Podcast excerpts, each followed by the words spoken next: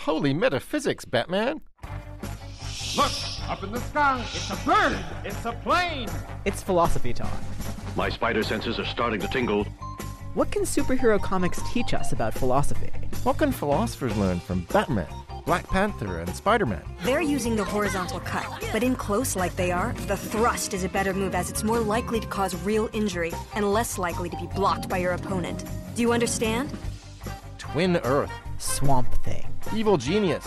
Possible worlds. Are these philosophy? Comic books? Or both? When men are growing up and they're reading about Batman, Spider Man, Superman, these aren't fantasies. These are options. Is Superman a utilitarian? Is Batman a deontologist? Has Superman been reading John Stuart Mill? Our guest is Nathaniel Goldberg, co author of Superhero Thought Experiments, Comic Book Philosophy. Philosophy and the Superhero. Stay put. I'll be back in a flash.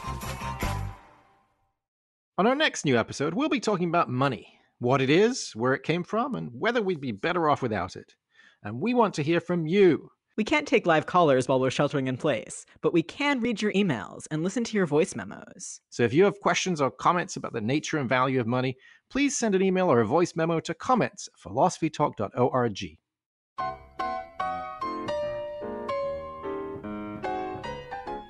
Can comic books reveal deep truths about human nature? What can Marvel's Miracle Man teach us about metaphysics? Should kids really be learning ethics from Batman and Superman? Welcome to Philosophy Talk, the program that questions everything. Except your intelligence. I'm Josh Landy. And I'm Ray Briggs. We're coming to you from our respective shelters in place via the studios of KALW San Francisco.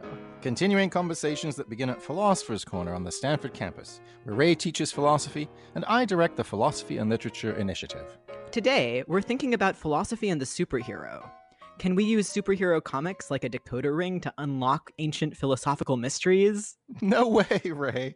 I mean, comics are great fun and everything, but they're hardly real philosophy. Oh, why not? They set up philosophical thought experiments, don't they? Like, what if you think you're observing the world around you, but actually your perceptions are being controlled by an evil genius?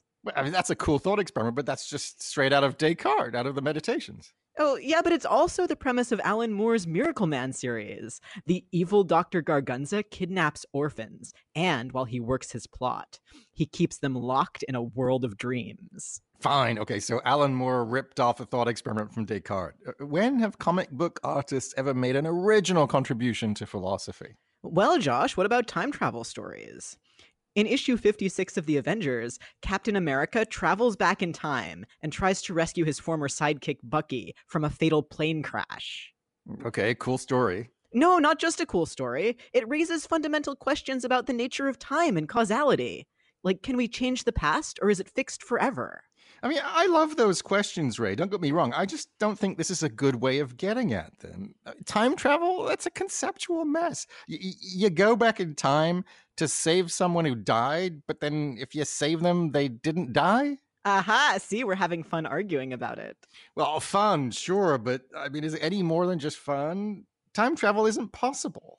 So comics aren't helping us solve real world philosophical problems. Yeah, but comics are also totally relevant to real life. Like, what about the plot from Watchmen, where Ozymandias stages an alien attack on New York? Alien attack? That's your real world philosophical problem?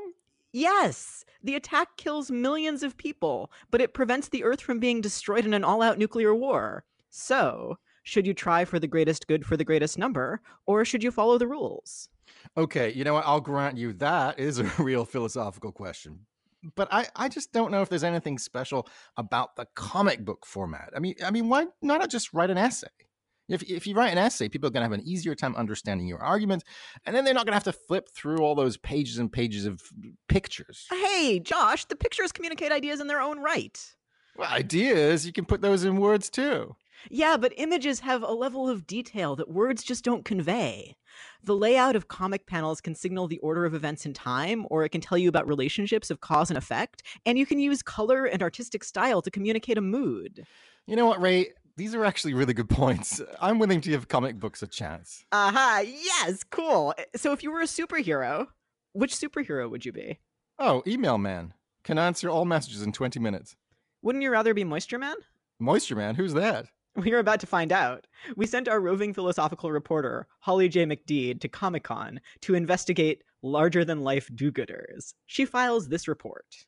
My favorite superhero is Moisture Man. You probably haven't heard of him. He's no Clark Kent. But if you read the book Third Class Superhero by Charles Yu, he might ring a bell. Moisture Man can take two gallons of water from the moisture in the air and shoot it in a stream or a gentle mist. It's not a very useful superpower. It might not even be a superpower at all. So I recently strolled over to a Comic Con convention in Concord, California to meet more capable heroes. Or at least people dressed up as fictional characters from comic books, TV shows, and movies. I'm dressed as Princess Leia today. The one of a kind, innovative, vicious wolf beast. Senior Deadpool. Ghostbuster. I asked attendees to tell me about heroes that make them think the most. Darling Moneypenny, you know I never even look at another woman. Joe Mannion picked James Bond. Men would love to be James Bond. I would love to be James Bond. Women like to be with James Bond, so, you know, yeah. He says James Bond represents the good guy. Presidents, they always, you know, like Ronald Reagan was a big James Bond fan.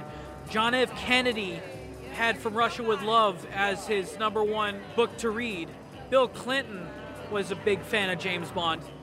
In 2019, when President Donald Trump learned a James Bond adaptation was driving an electric car, he tweeted, Sean Connery drove a coal powered Aston Martin full of ready and willing women in the trunk. It was a simpler time. In any case, a lot of the men I spoke to chose heroes that embody pure righteousness or brutal strength. You wouldn't like me when I'm angry. Andrew Danielle Ramirez admires the Incredible Hulk. The Hulk's strength increases geometrically as he grows angrier. He's able to toss mountains around like they're toys. If he grows strong enough, he's able to throw planets around. But then others I spoke with picked characters who show weakness as well as strength, like Gwen Helt, who picked Harley Quinn from Batman. Hey guys, I'm back! Harley Quinn has a PhD in psychology and she falls in love with the Joker. She was manipulated and gaslit into being the person that she became. So she became Harley Quinn because of the way the Joker treated her and the lies he told her. But then, Gwen tells me, they break up, and Harley Quinn holds onto parts of herself that the Joker created, while attempting to forge her own identity. She knows that she doesn't want to just do evil for the sake of evil. She wants to do radical and drastic things to change the world. Harley kills people in the process, but there are times when she is compassionate and loving. Her idea for the world is that you should be re- responsible for yourself. You shouldn't be stupid. You shouldn't mess with other people in ways they don't deserve to be messed with. But if they deserve to be messed with, mess with them. Harley Quinn is damaged and obsessive, kind and loyal, good and evil. And that brings me back to my fictional hero, Moisture Man. In the story, Moisture Man is depressed because all he can do is squirt out water. He's sad because at the end of the day, he's just a regular amount of good and a normal amount of evil. In other words, a complicated superhero. Did somebody see you with a car like over your head and call you Superman and you cut out an S and sewed it up on your thing there? You know, like the rest of us. For Philosophy Talk, I'm Holly J. McDede. Want to hear more? You can find the complete episode on iTunes Music, or for unlimited listening, become a subscriber at philosophytalk.org.